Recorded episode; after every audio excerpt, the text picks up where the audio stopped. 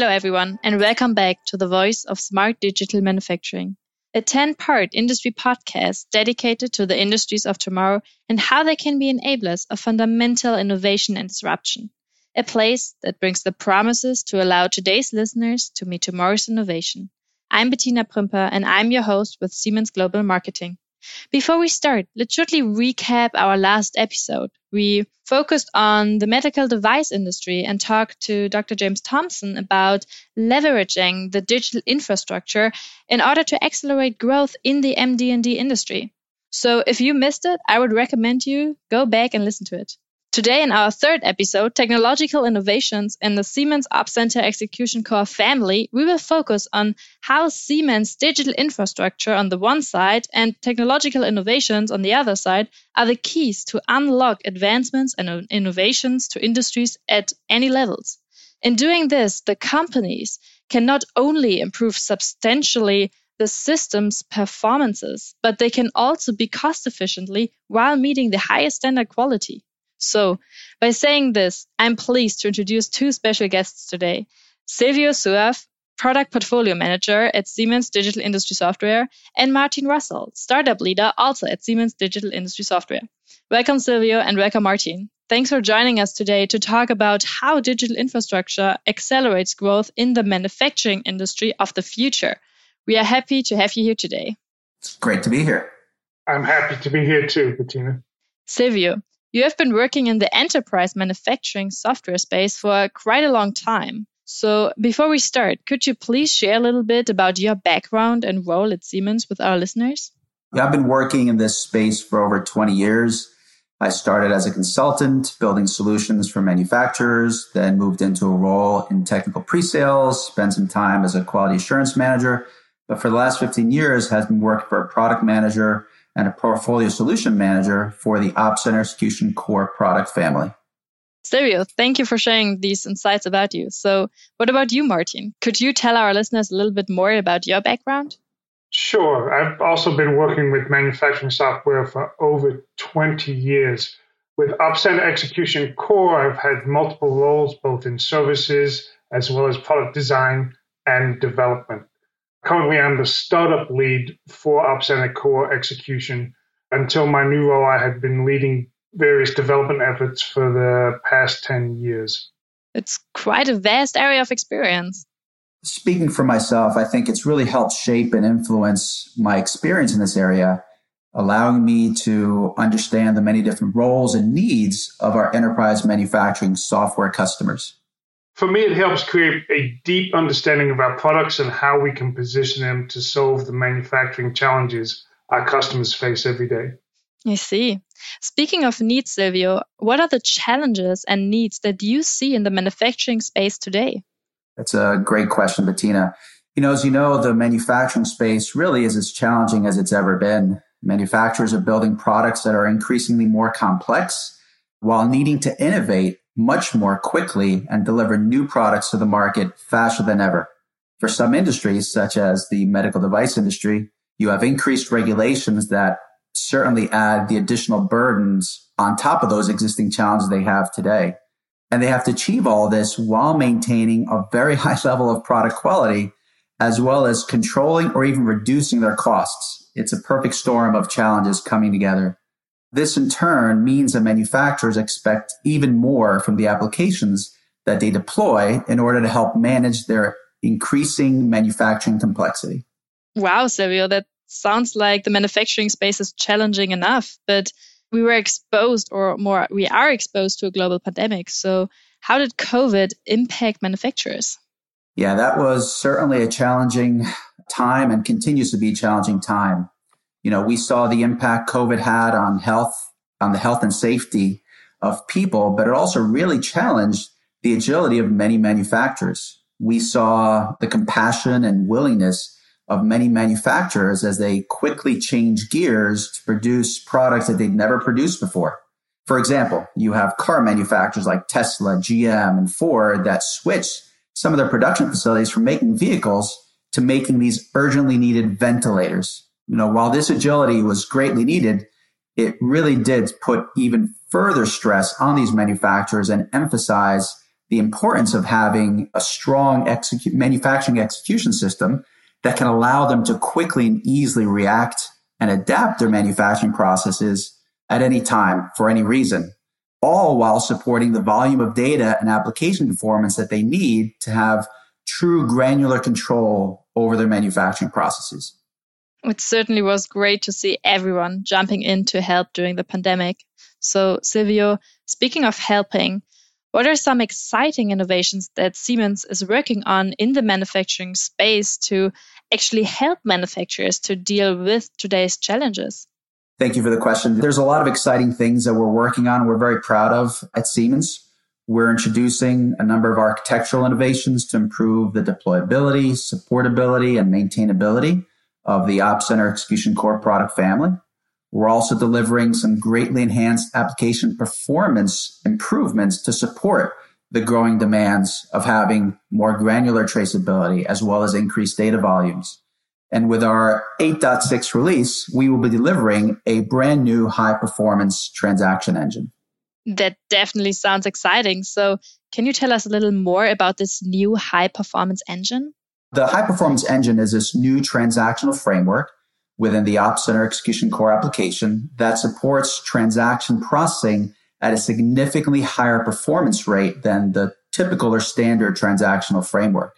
This new framework essentially runs in parallel to the existing standard transactional framework. This means that both new and existing customers can take advantage of this new framework. For existing customers, as they upgrade to version 8.6, all of their existing transactional investments are protected and carried forward. We know how important that is as customers upgrade. They will not lose anything, but they will gain the ability to leverage this new high-performance transactional framework. We will not only deliver this new framework, but also a set of out-of-the-box transactions built on this new framework that customers can take advantage of immediately.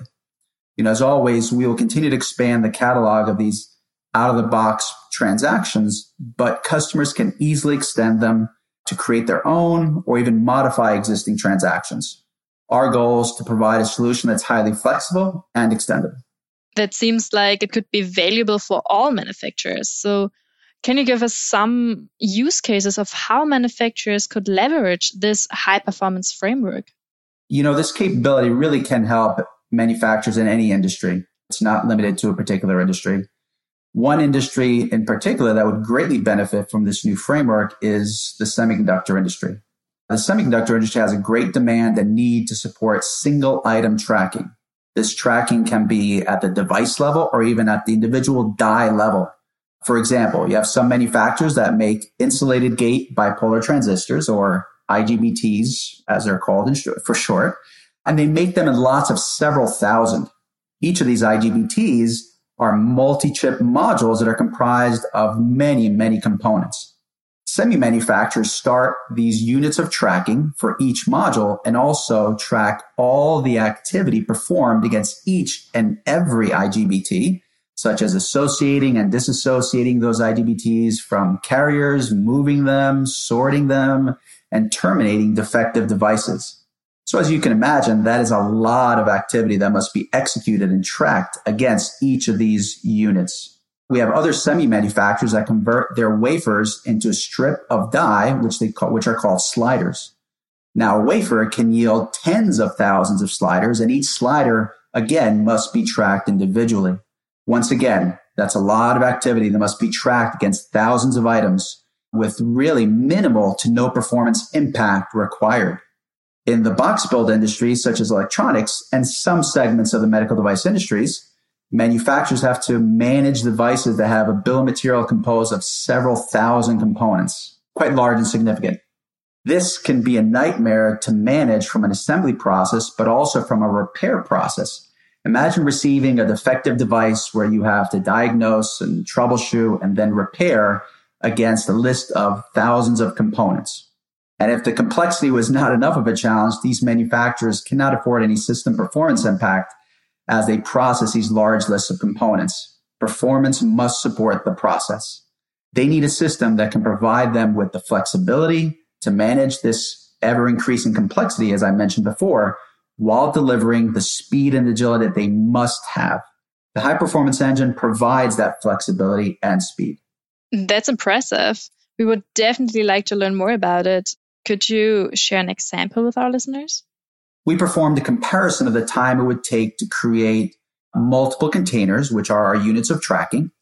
As the number of units increases, we saw system performance continue to improve. For example, if you were to start 1,000 units simultaneously with a traditional start transaction, it would take approximately 30 seconds. But with a start transaction that's built on the high-performance engine, starting this 1,000 units simultaneously only took about 3 seconds. That's a 90% improvement in performance time. And that's significant and really will greatly benefit our complex manufacturers. Wow, the high-performance engine is certainly compelling innovation for any manufacturer. Thank you, Silvio, for your time. My pleasure. But there are also some more key architectural and technological innovations from Siemens to further drive customer value. Is that correct, Martin? Yes, Bettina. We are currently looking at a major shift in our application architecture that will allow us to adopt a containerized model for Opcenter Execution Core and the other products that sit on top of it. When you think about application currently, it's really a traditional monolithic type of architecture with multiple layers to it. And we are now going to take that and put that into a more flexible architecture that's within containers as we move forward. Our application has always been a traditional end-tier architecture that starts at the persistent layer with the database at the bottom and moves up through the presentation layer and our portal at the client level. For customers, this creates a really big monolithic application. We're moving forward with an approach that will utilize the containers to allow our application deployments to be a lot more flexible to our customers.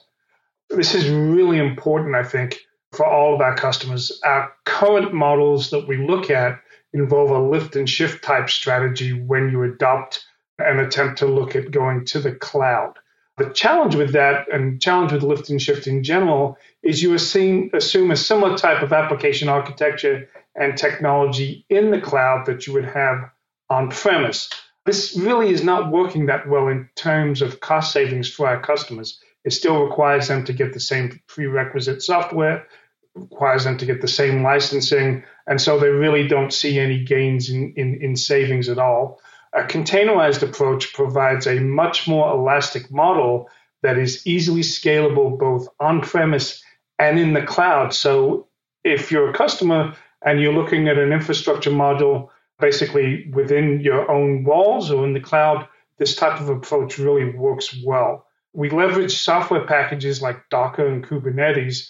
That allows us to greatly reduce the amount of time spent in supporting and servicing our applications. Tasks that involve deployment, monitoring, and upgrading can be done in far less time, especially as you scale a single site and start going across the enterprise. Those time savings can greatly add up. For us, this also opens the gateway for additional modularization of our application. So we've wanted to start first with containerization and now start looking at how we can break the application up even further into more manageable pieces.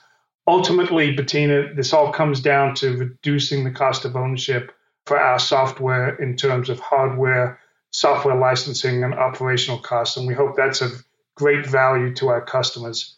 How are we doing this? Well, once again, we have this monolithic architecture that's really a vertical stack, and we're taking each of those layers and we're breaking them apart and flipping that on its side into a horizontal model where each of those layers then becomes its own container. And so in that regard, the application server becomes a container, the web services become a container, the UI portal becomes a container, all the additional services become individual containers as we go along. We then look at the application in that mode and we identify common services that actually can be used and leveraged across multiple sites within the enterprise. And we take those and group those together. And so now those don't need to scale. Now, instead of each site having an individual copy of those, we can use one copy of those services for all of the sites across an enterprise that need to to use them. This also allows us to identify the services that will be unique for each given site in an enterprise implementation. And for those, then you would have an individual container. As we continue on with that approach, we also adopt a .NET Core architectural base that greatly reduces the operational system dependencies. We're no longer tied to Windows at that point. We can reduce the cost of that OS for our customers as well. Finally, we stay and leverage standard commercial type of technologies like Docker and Kubernetes to manage and orchestrate the container deployments. This allows us to stay technology agnostic. We don't want to be tied to one cloud technology or one operating system technology. We really want our customers to be able to decide on which path they want to go. This is a lot of work that we're currently working on. We're expecting our initial releases of this in the coming year in 2022 as we continue to roll out software next year. Wow, that sounds really fascinating, Martin. So since we are all very curious, of course, only if it's allowed, could you tell us of a real case where deployability, maintainability, and also supportability have been improved? Sure. We're still very early in the process of this change in our architecture, but we're already generating a lot of interest in this area. We are actually working directly with a very large customer in the medical device space to help realize their enterprise-wide global manufacturing as they shift from an on-prem model to a cloud model. This has really been beneficial to our team. The actual hands-on working with that customer is allowing us to work through a lot of the scenarios that will need to be supported, not just in the software areas and technology, but also the areas of qualifying a solution for use, which is critical in regulated industries. Interesting. Unfortunately, we are already at the end of today's episode. So thank you, Silvio, and thank you, Martin, for joining this discussion on technological innovations in the Siemens Opcenter Execution Core family. We are really looking forward to talking to you again in the future. Thank you, Bettina, and thank you for inviting us. Thank you, Bettina, very much. Of course. And thanks to our listeners for listening to this episode. If you enjoyed it and you want to stay up to date with the latest digital industry stories, click the subscribe button and leave us a review and rating to help us spread the message of these extraordinary visionaries. We have recorded over 10 episodes and we want to bring you more exciting content just like this. In the meantime, we will be working hard on putting together episodes for your auditory pleasure. Also, for further information, you can visit us online at siemens.com and use the contact section to reach out to us. This is the voice of smart digital manufacturing, and I hope you will join us again for our next podcast episode.